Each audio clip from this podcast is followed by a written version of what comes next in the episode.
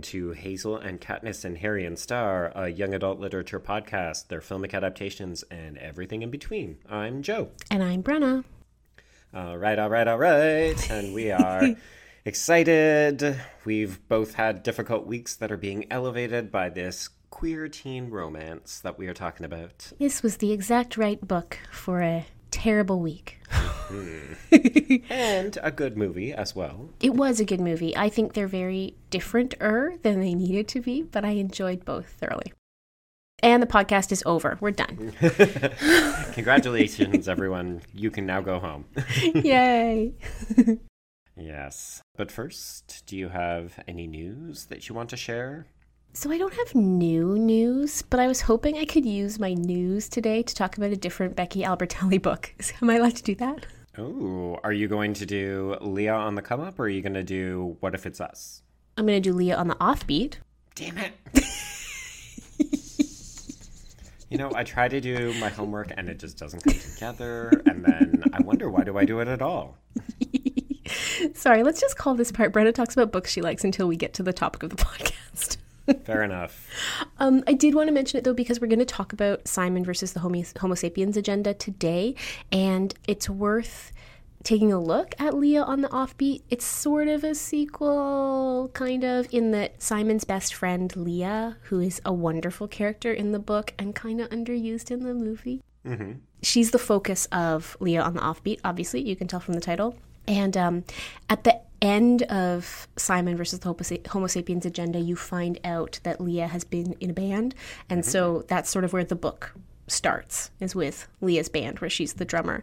And it's just, it's a really great, another coming of age story. It's not anything, I don't think, particularly groundbreaking, mm-hmm. but it's lovely. It's another sort of sexuality awakening story. Leah's bisexual and nobody knows except her mom. So Simon versus the Homo sapiens agenda takes place during their junior year, and Leah on the offbeat takes place in their senior year. So they're coming up with going to college, and Leah is poorer than her other friends, so she has this kind of added complication of not being sure she's going to be able to pay for it, and prom, and being bisexual, and not sure how she's going to deal with that. So, a lot of the similar coming of age themes, but one reason why I wanted to foreground it before we talk about the book and film today is that one of my disappointments in the film is that they make Leah thin and yep. Leah's not thin. No. Like Leah's a fat girl in the book and it's really important to her sense of herself and how she relates to the people around her and that is very much central to Leah on the offbeat. And so if that's kind of thing that disappoints you too, then going and checking out Leah on the offbeat and getting to read her story is really worthwhile. Mm-hmm. And she's just got such a different kind of perspective, too. Like, in doing the research for this episode, there were a number of questions posed to both Becky Albertalli as well as Greg Berlanti, the director of the film, as to whether or not there would be sequels to mm. these respective texts. And, you know, Becky was like, well, I've got this shared cinematic universe book that's coming out about Leah. And Greg Berlanti was like, I don't know, it kind of depends on box office grosses, but I think the impression I got from both of them was Love Simon is a standalone story because nobody wants to touch what happens at the end of these respective texts. Mm-hmm. Whereas I think Leah proves that there is more stories to be told from different kinds of perspectives and they can, you know, circumnavigate around the other stories so that you're still getting that dose of Simon and Bram if you want them, but there's somebody else's story that deserves to be told. And I think ultimately that's I mean, we'll talk about this more, but I love the film, but that's my core disappointment with it is that by choosing the Leah that they chose for the film, they kind of can't make Leah on the offbeat. Like yeah. it's impossible to tell that story with that actress. And so that's sad for me because I really like Leah. She's sarcastic and snarky and cynical, and all the ways that sometimes Simon is almost a bit much in his mm-hmm. kind of puppy dogness, she undercuts in a way that's really refreshing in the book. Yeah. Yeah, so Leah on the Offbeat, it came out in 2018, so I think it's out in paperback now, but maybe just recently. It's worth your time. I'm excited. I will not lie. The minute that I finished Love Simon, I immediately put it onto my like top of priority library list. Yay! yeah, I think it's also just that I love Becky Albertalli's voice. Because the reason I asked you if you were thinking of doing What If It's Us is because I also just read that maybe a couple months ago. Yes. Yeah, I remember when you read that. And I really, really liked it. It's a, a writing style that works very, very well for me. I like mm-hmm. the kinds of stories that she's telling. Obviously, I have a vested interest in the types of narratives and the types of characters she's dealing with. Yeah, for me, it's kind of like a warm blanket. yes. it's so true. Her other book, The Upside of Unrequited, might be a fun one for us to think about in one of our kind of alternate format episodes because it's sort of loosely inspired by both Emma and Clueless. Oh, fun. Okay. And it. Because that's about Abby's cousin, right? Yeah, it's about Abby's cousin Molly. But totally different universe because it takes place in DC and sort of the world that Abby has come from. Yeah. Okay. Cool. Yeah. Did you do any homework?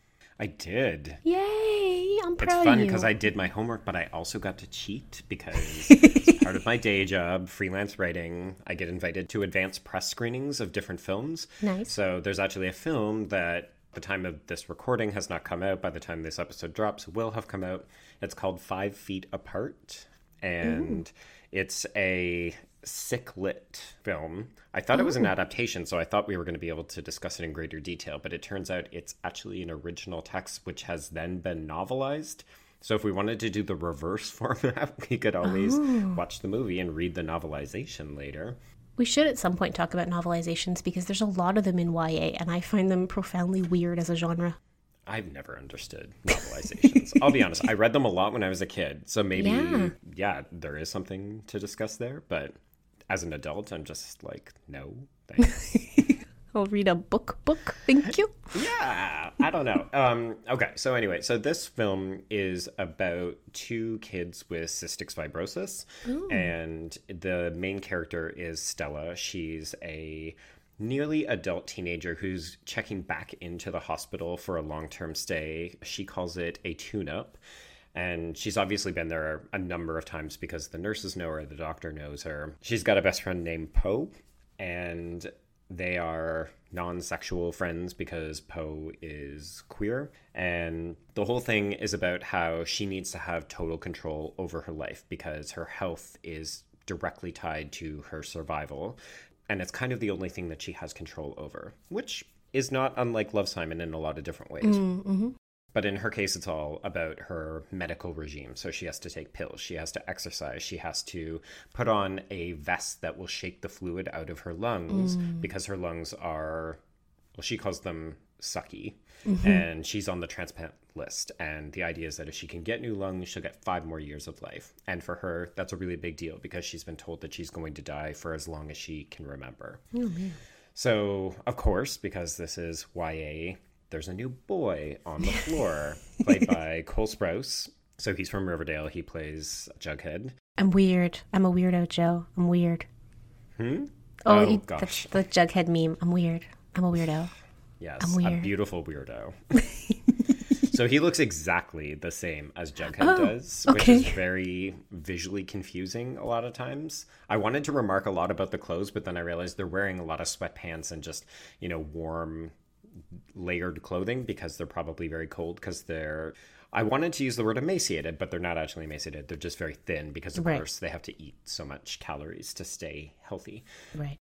Long story short, they have a meet cute. He is not taking his health very seriously. She is, so they make a deal that she will help him to stay true to what they're supposed to do if he can draw her because he is a graphic artist. Cool. And of course, they fall in love, but theirs is a romance that can't be. The title comes from the idea that patients who are suffering from cystic fibrosis can't be closer than six feet because they each have their own unique kind of germs. And if they ah. give them to one of the other ones, that could put them at such a health risk that they would have to be removed from the transplant list or it could kill them. Oh, man. Okay. So the idea is that by agreeing to fall in love and to try to make their relationship work, that they're going to steal a foot back from the disease and they will only remain five feet apart. Oh. So it's very sweet. It's got a certain amount of cliched components to it. It's very conventional. If you're a fan of the kind of sick romance tragedy, this is going to be bread and butter for you. I will say I really aggressively disliked the end of the film. I found it mm. really emotionally manipulative in not a oh. good way. Oh, I don't like that. and I was frustrated with the screenwriters for leaning into this, particularly when I found out it wasn't an adaptation, so they only have themselves to blame. really bothered me. But with that said, I would still recommend the film. I'd probably still rate it about a three and a half out of five. Okay, cool. Yeah, It sounds like something I would like when it comes on Netflix. I definitely think so. Yeah. Yeah. Cool. Okay. So Okay. main event time. Main event time. I'm gonna. I was about to say to you, Joe, I'm gonna jump right into the plot without telling you that I'm gonna do the plot. I How did that work out for you? you know, I just I feel like we don't get enough feedback about how I am a broadcast natural. Right. Yes. You've got a voice for radio. You've got a laugh for radio. But sometimes your timing isn't a fit for radio. Oh, look at me. Okay. anyway, so I'm gonna do the plot now. Okay. Yeah. You really So- caught me off guard there. So, Simon versus the Homo sapiens Agenda is a 2015 young adult novel by Becky Albertalli. We're back in Brenna's happy place in that this is realist, issue centered YA. It is why I get up in the morning with lots of romance, lots of kissing. This is why I get up. I like it. So, I was already presupposed to like this book before I even read it for the first time. And I think I should admit that up front. But I do think Becky Albertalli is a particularly gifted YA writer, so we'll talk about that a fair amount, I think. But mm-hmm. the plot itself is about Simon Spier, who's a closeted 16 year old junior in high school. He's figured out that he's gay. He's known for a few years, but no one else knows. He hasn't told his family, he hasn't told his close friends. They live in a suburb of Atlanta that's called Shady Creek. And Shady Creek is a strange high school where the two most popular things to do seem to be play soccer or be in the school musical. Which I like really dream. enjoyed. it's like a dream. It's true. Anyway, so there's this secret Tumblr where students from the school post anonymously Creek secrets. creeksecrets.tumblr.com. And so one day, someone at school posts this thing about how he has a secret, he's gay, and he feels like no one in the world understands him. And so Simon's like, I'm going to write back to that guy because that's how I feel too. And they strike up a correspondence. Um, Simon calls himself Jacques in their email correspondence, which is a play on Simon Says in French, Jacques a dit. And the mysterious boy who's writing back to him uses the pseudonym Blue. And they are writing back and forth, and Simon is feeling like he has this person who really understands him and who he can kind of be a part of himself with that he can't be with anyone else. When Martin, the villain, sort of, of The the, piece, antagonist. the antagonist. Martin logs into Gmail after um, Simon one day in the computer labs at school, and Simon has not logged out. And Martin sees all of these emails and he screenshots them and tells Simon that he's going to blackmail him. He wants Simon to help him get close to Simon's friend Abby. And if he doesn't, he will release all of these emails to the whole school.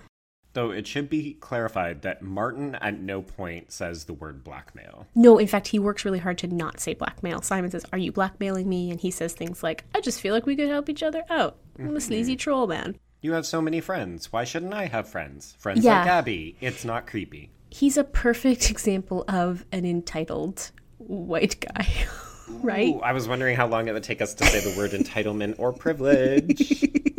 Well, he does, right? He feels Oh, like, he. Even though he has no personality discernibly, he feels like he's entitled to Simon's entire social world. And he especially feels like he's entitled to closeness with Abby, regardless of what Abby really wants. And we'll get into all of that. And I think the book is much more nuanced and complicated in the way it handles it than the film, for obvious reasons. So Simon's social world consists of Blue, obviously, and Martin on the periphery, but more importantly, his three best friends are Nick and Leah, who he's been close with forever, um, and then Abby, who's recently moved to town, and they form kind of a little foursome of friends. They're all involved in the school musical, except Nick, I guess he plays soccer, and And who does he play soccer with? He plays soccer with, oh, a boy named Bram. Yeah. Yeah, I didn't say anything about that, did I? Not yet. So, throughout the book, Simon is trying to guess who Blue might be, and there are a number of potential people. But really, the reveal at the end, spoiler alert, is that handsome soccer boy Bram is the secret Blue. Mm-hmm. And really, what we get over the course of the narrative is Simon and Bram being sort of empowering forces in each other's lives to come out to the people around them, to be able to be more whole versions of themselves, and then ultimately, at the very end, we get kissing. Yay, kissing. Yay. Oh, I didn't talk about Simon's family. He's got ideal parents. Right. Yeah, the bingo card is flashing bright. it really is. His mom is a psychologist. His dad just like loves him. I was going to say, do we even know what the dad does? It's no, I don't think we do. What's interesting is we get a little bit of arc for the dad. He's kind of got some like casual homophobia in his jokes and the way he approaches the world and that's one of the things that makes Simon a little bit trepidatious about coming out. And so mm-hmm. his father has to kind of learn to be a good dad to a different kind of kid than he thought he had. And he does. He has an older sister named Alice who's away at college but frequently pops back in. And he has a younger sister, Nora, who I really love. I think she's a great character in the book. Yes. She's like his sounding board. But she's super quiet. And one of the things that comes about through all this for Simon is that he realizes that by talking to Bram, he realizes what it is to be like a good listener and a good friend. Mm-hmm. And it's through that relationship with Bram that he realizes, oh, I don't actually know like why Leah's parents are divorced. I don't know why Abby moved to Atlanta from DC. I don't know why my sister is so quiet or what she does for a social life. And so what's nice is that Simon's growth is not just around being it's a queer kid and him. coming out. It's not just about him, it's about his interactions with the world around him and like just being a less self involved teen and a more engaged friend, which I kind of love as a central message to the book as well.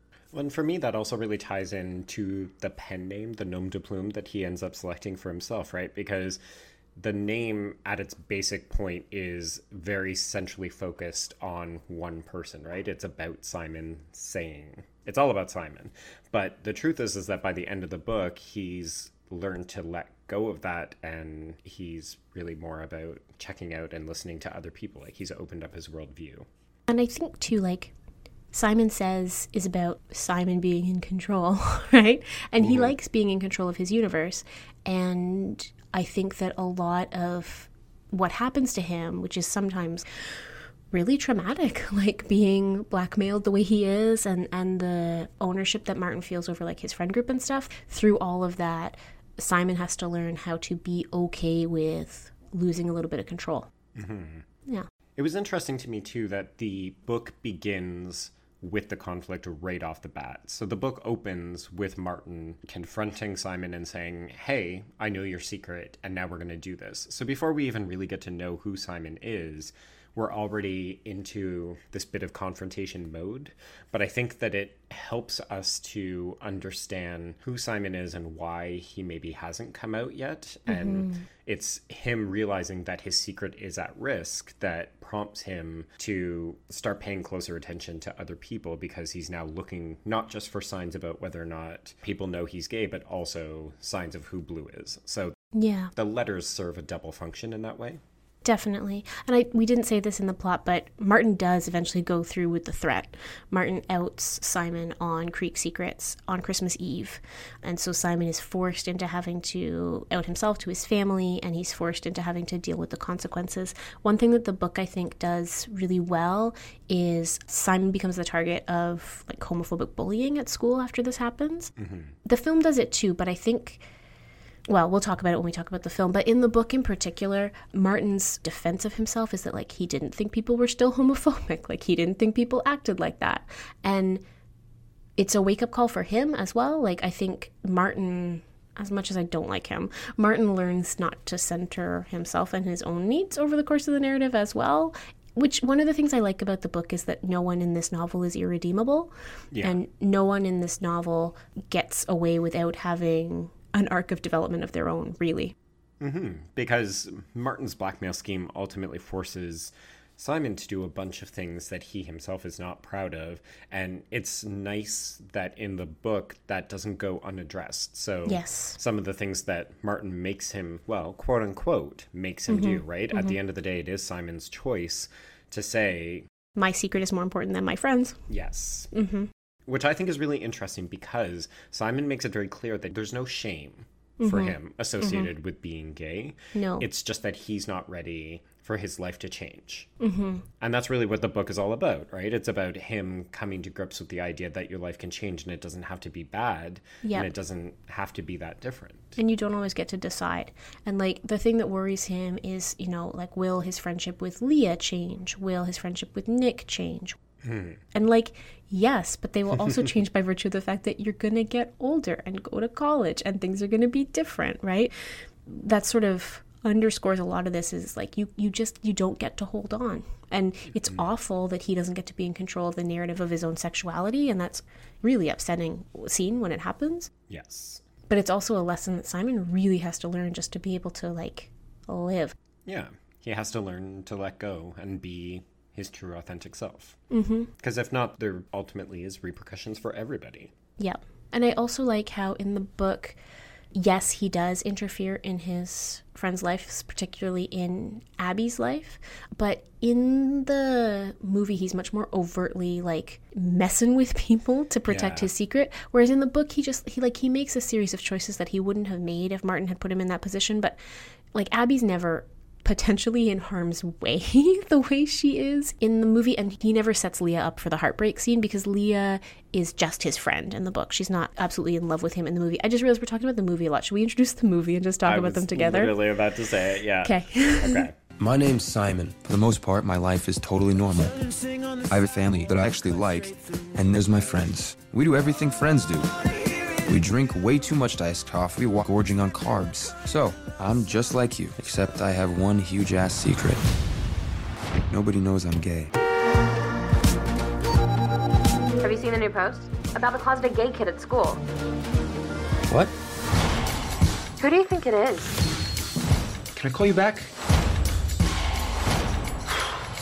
Dear Blue, I'm just like you. This was a mistake. Sometimes I think I'm destined to care so much about one person it nearly kills me. Me too. I'm done living in a world where I don't get to be who I am. I deserve a great love story. And I want someone to share it with. But to find any to your wild Have you ever been in love? I think so. These last few years, it's almost like I can feel you holding your breath. I'm supposed to be the one that decides when and where and who knows. That's supposed to be my thing. Disclaimer. This is about to get romantic as F.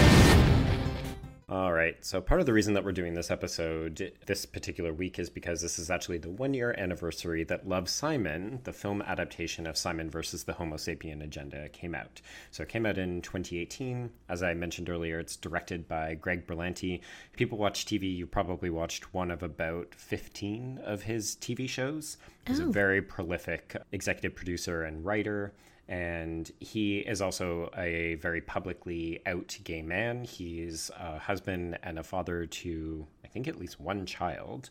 He has a history of making queer texts, so a number of the properties that he works on for TV have queer characters on them. In case you're wondering, he does almost all the DC shows on the CW, so oh. Arrow, The Flash, Supergirl, all of those are his. But he also got his start directing in the late 90s with a film called The Broken Hearts Club, which is about an intergenerational group of gay men in Los Angeles who play it's either softball or baseball. And oh. it's a sweet film. It's not entirely successful, but it got him a lot of cred as being able to make something that is overtly queer that still is palatable to a more mainstream audience because it's kind of rom comish. Mm-hmm. So the cast stars Nick Robinson, who people might recognize from Jurassic World. His parents are played by Jennifer Garner as the mom, Emily, Josh Duhamel as his dad, Jack. They're both so perfect, by the way. They're fantastic. They're so good. Leah, as you mentioned, is played by an incredibly attractive, skinny white girl named Katherine Langford, who most people will likely recognize from 13 Reasons Why. Yep. Abby is played by Alexandra Shipp, who people might recognize from the X Men films. She plays Storm. Martin is a repeat guest. I was going to tell you I actually recognized a repeat guest. Ah, okay. I'm so proud of Brenna, me. what is Logan Miller from? Logan Miller was in Before I Fall. He was playing a very different kind of character, though. He was. He was likable in that movie. Yeah, he was the love interest. I find him a lot in this movie. Yeah, he. That is a polite way to say it, yes. Mm-hmm. And Bram is played by Keiynan Lonsdale, and he's actually tied to Greg Berlanti in that he is Kid Flash from The Flash, as well as Oh. Legends of Tomorrow. And your fun fact with the actor is that as a result of playing Bram in the film, he came out as bisexual in real life. Oh. Yeah. And then Nick is played by George Lendeborg Jr. He's actually, I find, the least recognizable and kind of the least impactful of the cast. And then there's Tony Hale as the principal. Oh, yes, which is a new character that was introduced for the film. And then Yes. Miss Albright, who has a larger role in the book than she does in the movie, The Drama Teacher. She's Yeah. played by Natasha Rothwell, and she's, I believe, she's on Insecure. Hmm. Yes. And she's hysterical on that show. So imagine her character only with much more profane language. And you've got her character from Insecure. And the only other character I want to mention is, and just because Katherine Langford is the main character in 13 Reasons Why, uh, or the female lead in 13 Reasons Why, one of the other kids in the chorus, the one who plays the piano, who Simon thinks might be blue but isn't, Cal. Cal, he is also played by someone who is on that show. Yes. Miles Heizer. I don't know. Something like that. Yeah. He's the subject of the terrible acts of season two of 13 Reasons Why, which we will maybe talk about one day if I can bring myself to not smash every television screen in sight. I have said this to Joe before, and I'm sure at some point we will actually get up the nerve to deal with 13 Reasons Why. But that particular hour of television that he is referring to is, I am pretty sure, the only hour of television that I've ever watched and thought, not just I don't like this, but this is actively harming people. Mm-hmm. Yeah. I do think we should do it one day because I think, I mean, there's so much to say, but Yeah. to me it's also the reason why you should think about not just the the damage or the benefit that you can do with the text hmm. but also why there's an argument to be made for containing a text into a certain form so choosing it as a film or a TV show or a limited series mm-hmm. as opposed to a ongoing There should never have been a season two. there shouldn't have been a season two okay uh, we're talking about love simon Yes, which is good and not horrible. Yay. Yes, it's a good film adaptation. It does change a couple of big things. Mm-hmm. I'm just going to quickly address a couple of some of the big changes. Can I interject and complain about them as we go? Absolutely, yes. Consider this an ongoing process. Yay. Okay, so in the film, Martin is not introduced as a blackmailer until later. So, really, our introduction is to Simon, and then mm-hmm. we see him begin to correspond with Blue. And then at that point, after they've exchanged a number of different emails, then the blackmail angle is introduced. And I can understand why the decision was made to introduce us to Simon as opposed to just throwing us into the water and saying, like, hi, we're opening this film with blackmail. but for me, the first time I watched the film, I was like, where's this coming from? I thought Yep. this movie was about this gay teen romance, and the blackmail felt really off putting. Yep, I agree. I did not care for it as much.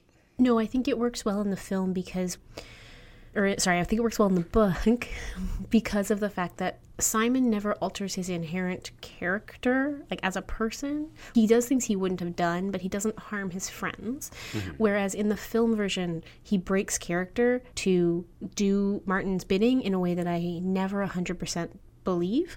And I'm not sure if I don't 100% believe it because I have read the book or if I don't 100% believe it because it's not 100% believable, but I don't find it to be a useful way of approaching what is a pretty nuanced and complicated like moral issue for Simon in the book. I remember not having difficulty with it when I watched the film and had not yet read the book. Okay, interesting. I didn't like it per se.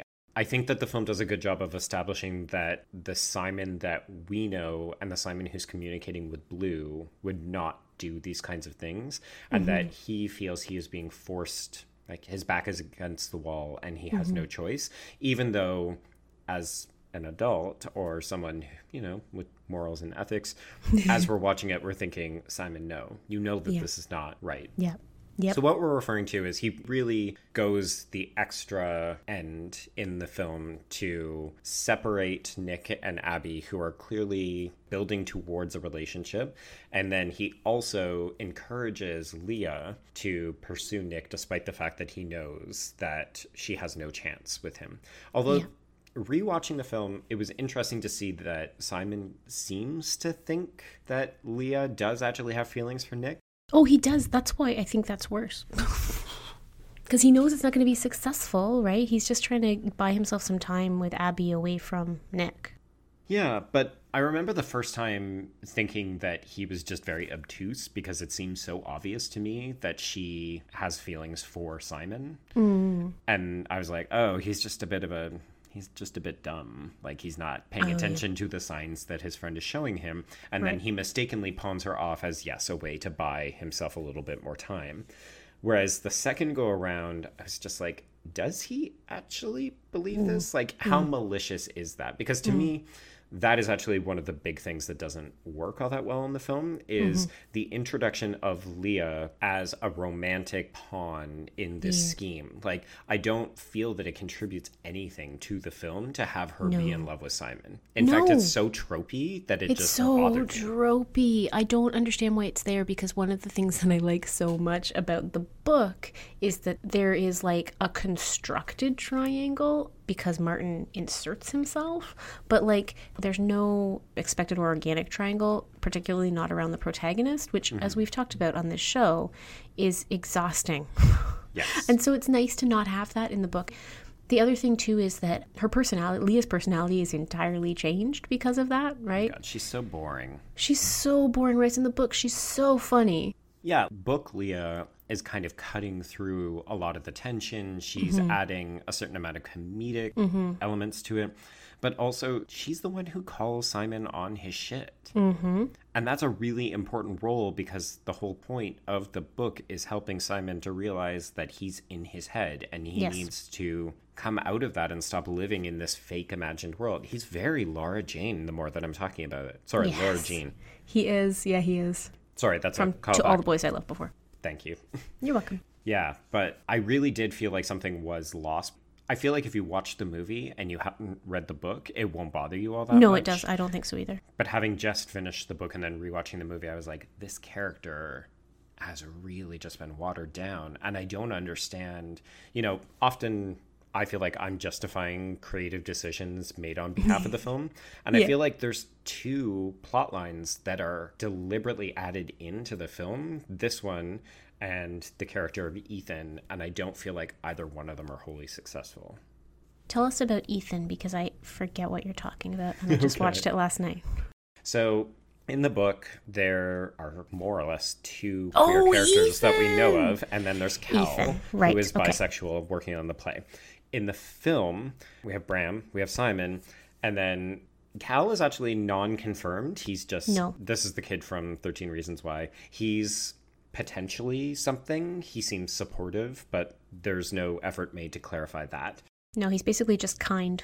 Yeah, which Yeah. is nice. Yeah. And then there's another out queer kid named Ethan. So Ethan is more effeminate. Ethan is a person of color, and it's clarified that Ethan has been out for several years. He's best friends with the clicky kind of blonde girls Yep. And he's the one who gets a lot of homophobia directed towards him but he claps back. He's very witty. He doesn't take shit mm-hmm. but he gets kind of pulled into the narrative in a more significant way when martin outs simon and mm-hmm. then both ethan and simon are targeted for a very like stupidly juvenile display in the cafeteria where two boys say that oh now that these two gay guys are out that these two gay guys are going to hook up now. Yeah.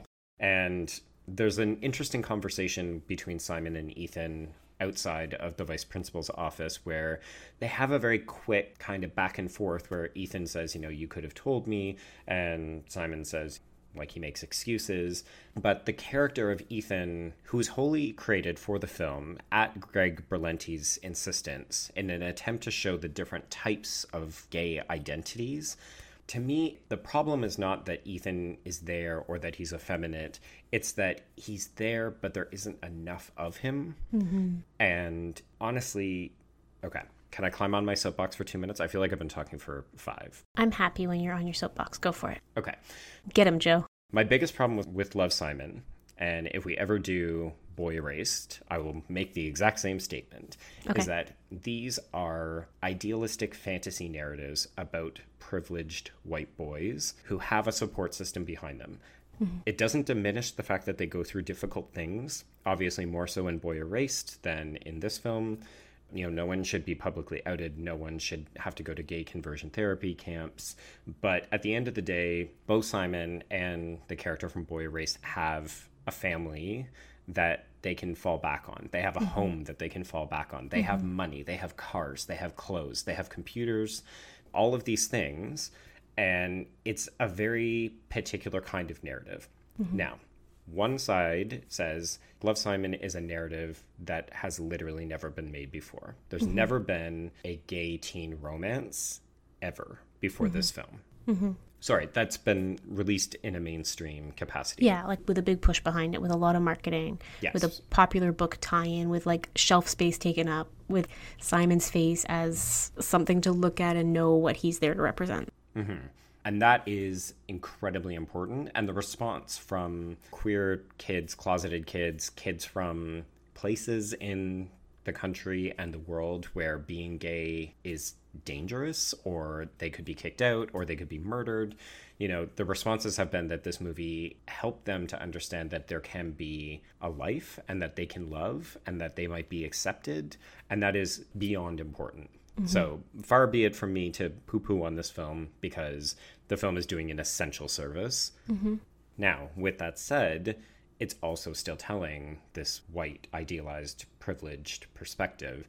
So, to introduce Ethan into the mix, I applaud Greg Berlanti's efforts to say there's multiple different forms of being gay, but you've got this more traditional character who is obviously living a harder existence than mm-hmm. Simon. And to give him so little screen time and to make this story about the white, preppy kid with the perfect parents it's really frustrating because part of me was like, I almost would rather see Ethan's story. Well, the, my frustration with the way Ethan is handled is well, similar to what you're saying. There's not enough of him. E to me is a little bit of inspiration porn in an uncomfortable way. Like what little we know about him is that we know that his mom is in denial about his sexuality, mm-hmm. and that his extended family is incredibly religious, and that he doesn't get to be out in those contexts. So that's all we know about him. But all we see of him is him being the much stronger of the two, right? Mm-hmm. Between him and Simon. Like he, yeah, he does clap back. He has funny comebacks.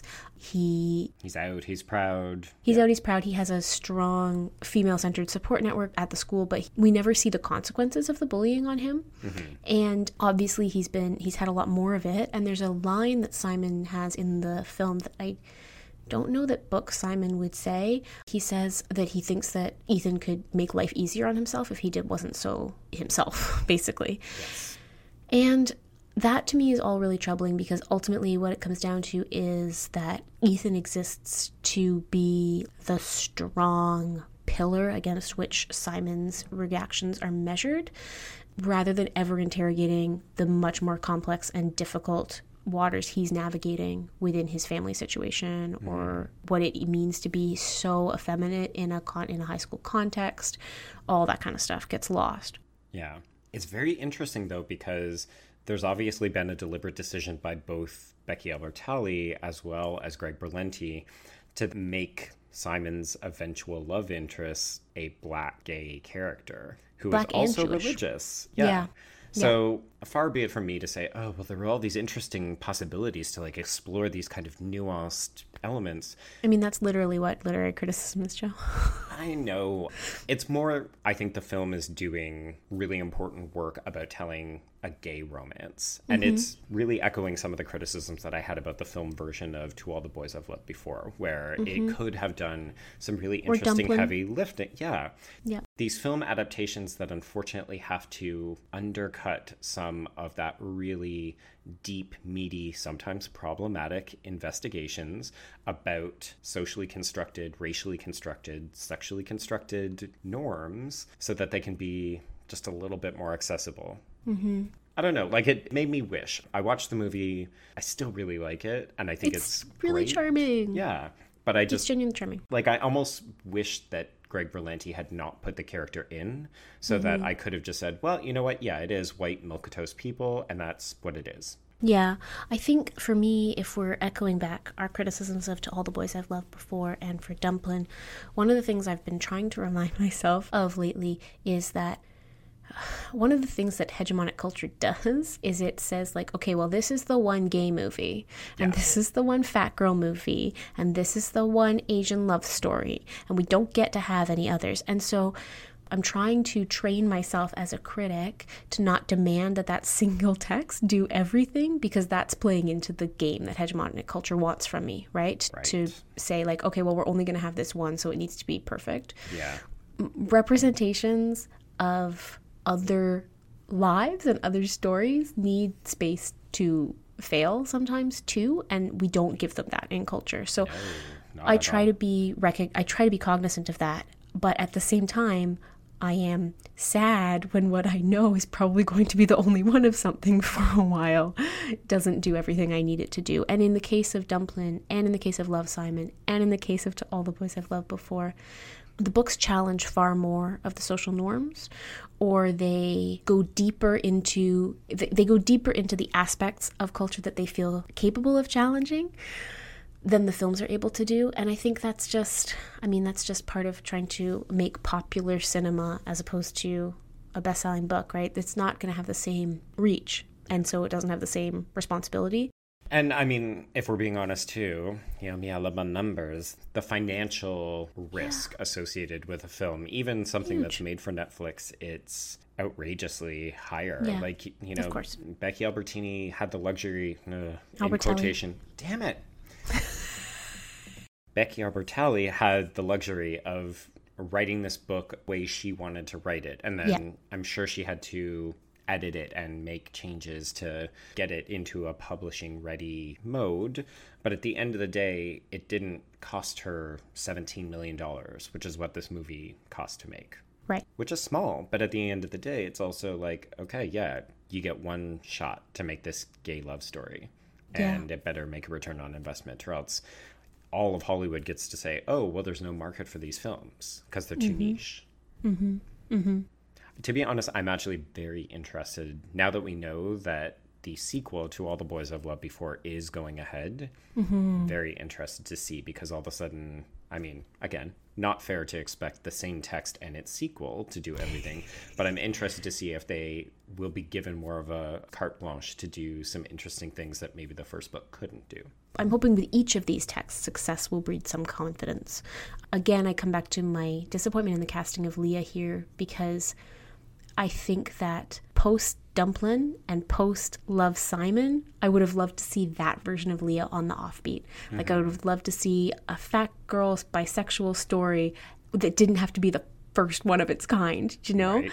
Yeah. and that is not yet the case like i just don't i don't think it'll ever get made after love simon because of the choices that were made around leah's character but i mean what do i know Yeah, there'd be some weird politics that would have to go into it because you'd either have to shrink the character. which just don't bother Yeah, like like right off the bat, you're like no, no thank you or what? Recast, yeah which is also a potential. yeah i mean and especially if they did it in a totally different format right like if it was a if it was a limited series on netflix or something as opposed to like a film by the same people but like i know that from reading a couple of interviews lots of people have already asked Katherine Langford, would you be Leah in a filming of the movie? And she's like, yeah, absolutely. Which leads me to be like, did you read the book, Katherine Langford? Because I don't think you've read the book.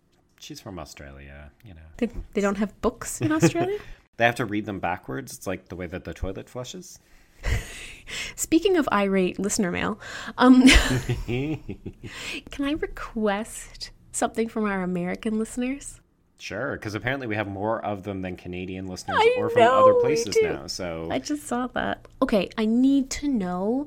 Okay, so there are certain categories of things that I have just seen all my life in television that until I was like 20, I thought that they were things that just happened on TV that Americans couldn't possibly do in real life. The one I always come back to is wearing your shoes inside the house. Oh yeah, that is an American thing. I didn't find out until I was like 20. I just thought it was like a TV thing, like sitting on one side of the dining table, you know? Like, which then I see people do that in restaurants and that freaks me right out.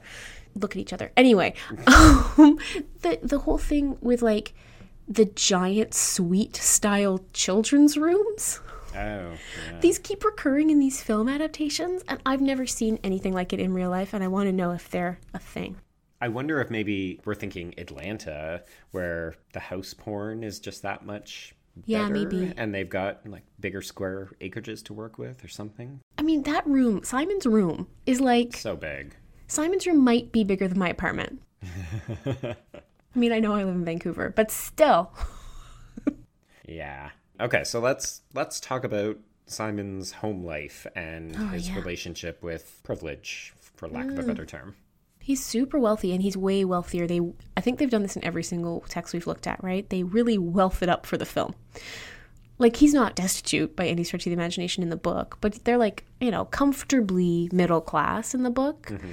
In the film, they live in this house. They only have two kids. They kill off one of the kids in the films. Clarification: the child is not dead. the child has been excluded from the adaptation, so Alice does not make the cut. And Nora is de-aged. I read an interview with um, Becky Albertalli where she says that Alice just went to school really far away and couldn't come back for the movie. So they only have two kids. They live in this palatial house. Simon's room has a balcony. It's big enough that he has a bed for himself in this like nook. Then there's like this couch day bed thing that Leah sleeps on. Then there's like this whole desk, massive desk set up. Then he's got like all this other space for accoutrements. It's the biggest bedroom, and like the whole house is like showroom style. And it's funny because like yes, his mom's a psychologist, and psychologists make a decent wage, but like we have no idea what his father does for a living. No, presumably something that makes a lot of money because the film also opens with him getting his own car. Yeah, and I mean, it's not like he gets a Lexus or something. It's a Subaru wagon, but like it's a good, nice car. And one thing that I did, one small detail that I like that they kept is that Abby lives in an apartment. So like Abby's not as wealthy as the others, but Nick and Leah, unlike in the book where there are some class issues that get explored a lot more in Leah on the offbeat. In the film, they all live in these enormous, palatial suburban houses. We never see the inside of any of any of the other houses, do we? when he goes to pick them all up from school, like we see the outsides of their houses and the lot that they're on. No, but you're right. We never see inside except, I guess, Bram's house, which again, Bram's house from the Halloween party is mm. like, Oh yeah, that pool. And yeah, yeah, that's before I fall level house porn, that one. indeed, yes. Yeah. that could have been the same party. It's true. Anyway, all I'm asking is that if our American listeners could tell me if teenagers having suites is like a normal thing, I would really like to know. Dying to know. And balconies. Yeah. Did you grow up in a house where your bedroom had a balcony? Hashtag HKHS pod. Okay, so talk to me about these parents, though. I love them in both contexts. I mean, Jennifer Garner is the perfect cinnamon bun, so I love her in everything. What a cute description. But she is, oh my goodness. Do yourself a favor and follow that woman on Facebook. Hmm. She posts the sweetest videos. Like, I don't even follow her as an actress. I just think as a human being, she's charming. Anyway, so they're really great in the film. In the book, they get a little bit more flesh, obviously. Parents get a little bit more attention in every one of these books, it seems like. And I think there's a particularly interesting dynamic with the fact that Simon's mother is a psychologist. She knows all the right things to say, but she feels a certain amount of guilt is probably too strong a word, but It's at having like missed mom it. guilt, though, isn't it? Yeah, because she's missed it, right? She's like a psychologist. She should know what's going on with her kid. She feels like I'm not. This is not me putting blame on her, and she doesn't. And so I think there's a little bit of guilt around there. Mm-hmm. His dad, as I said off the top, has this much more interesting arc where he goes from being like a typical jockey dude, hipster dad kind of guy, who makes a lot of homophobic jokes, who's like not and not mean spirited ones, just the kind of casual homophobia that is part of Yeah. like patriarchal culture. He's just imbued in that and he's not a bad guy. He's making the same mistakes a lot of other dads are making. Yep. My dad included. but what he learns over the course of the narrative is how to be a good dad to the kid that he has. And the film, I mean, Josh Duhamel's scene where he like breaks down over this is really, Yeah. really good. That's a really good scene in the film. Really effectively done. So I've got an interesting story about that. No? So I just watched this with a couple of friends, and one of them hadn't seen it before, and then I'd seen it. So we were watching it, and throughout most of the film, we were kind of like laughing a little bit, poking fun at certain things, just enjoying the film generally. And then when we got to the scenes with each of the parents, Hmm. just absolute dead silence. It's like you could hear a hmm. pin drop. And let's just say that it got a little dusty in my apartment because all of a sudden it was very sniffly and my eyes were so damp and hmm. so I agree with you that I think Josh Duhamel is really great and that scene is well played and apparently it was always in the script. The scene with Jennifer Garner was actually put in at her insistence. So it was not originally in there. And it's really intriguing to me because when I talk to any gay man who saw the film and likes the film, that scene where she says, "You get to breathe now," um, that's the Oh, scene. Joe. That's the scene that gets everybody Oh. It is because that's what we um, want. That's what we want from our parents, and I mean, it is. It's pure fantasy because a lot of people don't get that, and even sometimes the best coming out stories don't get it. sometimes it's just the gift of having that language, right? Like if you've that description, if you've ever held onto a secret, like mm-hmm. and finally been able to let it go, but that times it's your entire identity, right? Or it's a huge Yeah. component of your identity. But also in that scene where she's saying to him like you get to be more you. Like he's been worried that telling people about himself is going to change who he is, and she's like no, you get to be all of you. Yeah. Like you get to be more of you. And like turning that around so that it goes from being a, a fear of lack or a fear of loss into like a celebration of what could happen next. It's quite lovely. It's amazing. I mean, she just nails that scene too. Like it's so good. I was watching and trying to figure out how Nick, the actor who plays Simon, doesn't get emotionally overwhelmed by it. I was watching that scene and I was like, I don't know when she turned into such a great on screen mom. Like, I'm old enough mm-hmm. to remember Uh, her in alias her Jennifer pre- Garner? in her pre-mom roles, but she's she's so good at playing a parent. It's also interesting too the family dynamic because Simon's parents were high school sweethearts. They've always been together and only have ever been together, and so there's a certain amount of I don't know the heterosexual matrix ideal, right? That Simon has been born into and that now is contravening. Mm-hmm. Even with the most supportive parents in the world, he has this sense of expectation that's built into their relationship too. I think that he's struggling against is too strong a word, but he's very aware of it. Like he tells us several times what a kind of ideal marriage his parents have, right? Yeah. Which is funny because isn't that the arc of your relationship, brother?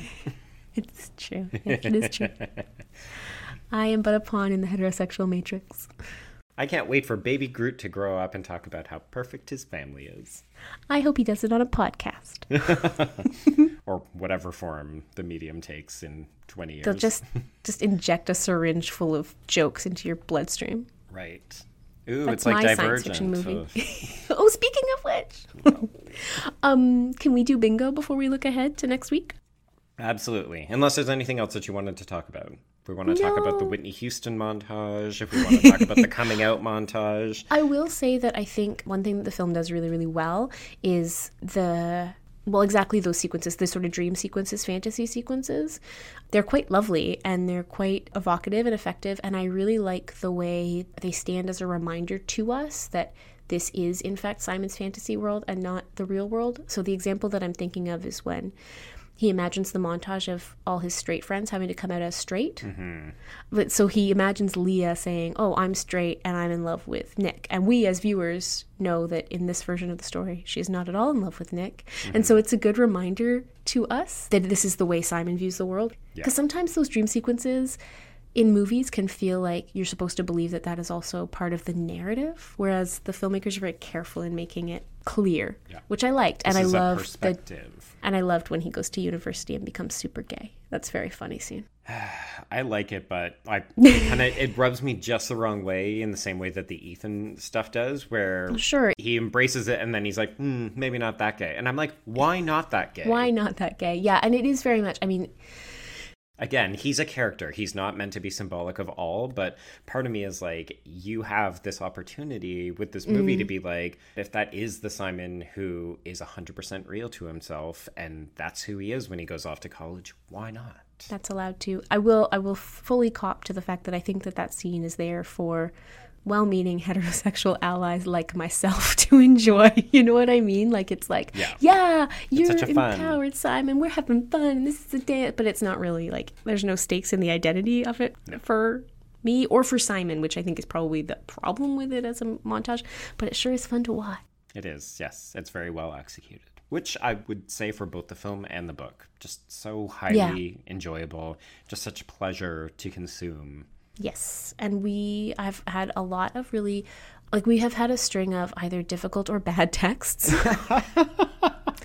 like we have, right? Even I mean I adore Persepolis, but that was a challenging read and it's a challenging watch and it's mm-hmm. heavy content and so it was really nice to read something with an unambiguously happy ending that was also just incredibly carefully executed and pleasurable to read. Yeah. If people need a pick me up, I would say honestly read any of Becky Albertalli's books. Yeah, or all of them. Yeah.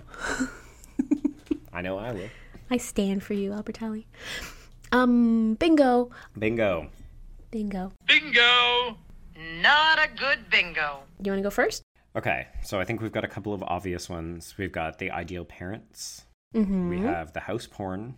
Mm-hmm. And we have rich people problems. I was gonna. Which people problems was totally gonna be mine. Um, and yeah, Do you have other ones? no, I was gonna go with rich people problems and perfect parents. So Okay. There is me. one other one that I Oh? only discovered because it's in the research. oh, oh, author cameo. Yes. Yes, she's at the Halloween party. Yeah, so it's apparently her, Angie Thomas, and Adam Silvera are all at that Halloween party, and you shouldn't be able to identify them because they were very carefully disguised Yeah. because these No. adult writers are not teenagers. If you like, I did read the deluxe special edition of the mm-hmm. book. Because I always end up reading the deluxe special editions of the books. There's an interview at the end with all three of them, which, by the way, oh, I just want to hang out with all three of them. right? All I could think about was like, how much would I want to go to lunch with these three people? Know they're so great and they're so supportive of each other's careers in a way that really just makes me well up. Mm-hmm. but yeah, so there's an interview with them that talks about being on set and filming and stuff. And actually, the extended version also has a series of additional letters between Simon and Blue. Like the first few letters they wrote to each other, which were also charming to read because Becky Albertalli is perfect in every way. Yeah. The mm-hmm. other interesting thing that I got from that extended edition is that they deliberately cast a lot of the background actors for the film who are either trans, queer, bi. They tried to populate as many of the background actors with diverse people as a bit of a subtle cue to say, like, Simon's actually more surrounded by people than he mm, realizes. Then he realizes. and I really noticed it when I was looking for it, but it's very mm-hmm. subtle that if you don't look for it, you, you won't really notice it. Mm-hmm. And also give trans and queer actors work, hmm employ them. Yeah, I can't wait until we get to talk about a trans narrative on this that hopefully doesn't end in some kind of terrible tragedy. But even as of right now, I don't know that we even have one on the list. I don't think we do at the moment. There's a couple that I think might be in production, but none that I think I can think of that are out yet. If people can think of some, Yeah, let, us know. Remember, it has to have an adaptation. This is where we always fall down. The adaptation parts. A lot of good books, and still waiting on those movies. So, um, not speaking of good books, next week. No, no, do the the stuff first. oh, okay. Um, so. So, uh, Joe, where can people find you on the Twitter if they want to tell you how great Becky Albertalli is? You can find me at B Stole My Remote. That's the letter B. And what about you? I'm at Brenna C. Gray, that's Gray with an A, and you can always use the hashtag HKHSPod to find us. I like to troll it to see who's telling me my laugh is fun. It's true. And we've actually started to get a couple of people interacting with us, which is great. So we'd love for that to continue. Yes. As we said, do answer Brenna's question. Do let us know if you think of other texts that we should be tackling. We did get a couple of requests and we're going to try to incorporate them in the near future. So if you addressed it to us, don't feel like we've forgotten it. We do have some plans in the works. If you want to send us a longer email, you can send it to hkhspod at gmail.com. But uh, yeah, so you mentioned that this was a reprieve, and unfortunately, we are headed back out into the wastelands next week, aren't we? Next week, we are talking about Veronica Roth's Divergent, which was very, very popular and made a lot of money, and which is totally fine. And we will have some interesting things to say about it as soon as we think of what they are. I like to really sell the next episode of the podcast, just. Very I'm just. I'm messing around. But Divergent was huge. It was massive. And we haven't tackled, I don't think we've tackled anything of that scale yet, have we? Really? Not not in this side of the YA lit. Yeah, so we're going to be talking about obviously Divergent and its film adaptation. And, you know, we'll get into some of maybe the author's a little bit problematic. Maybe we'll have to talk about that a little bit too. Yeah. So that's where we're heading next. And as always, thanks for listening. And please do get in touch with us. And uh, until Divergent, I'll see you on the page. And I'll see you on the screen.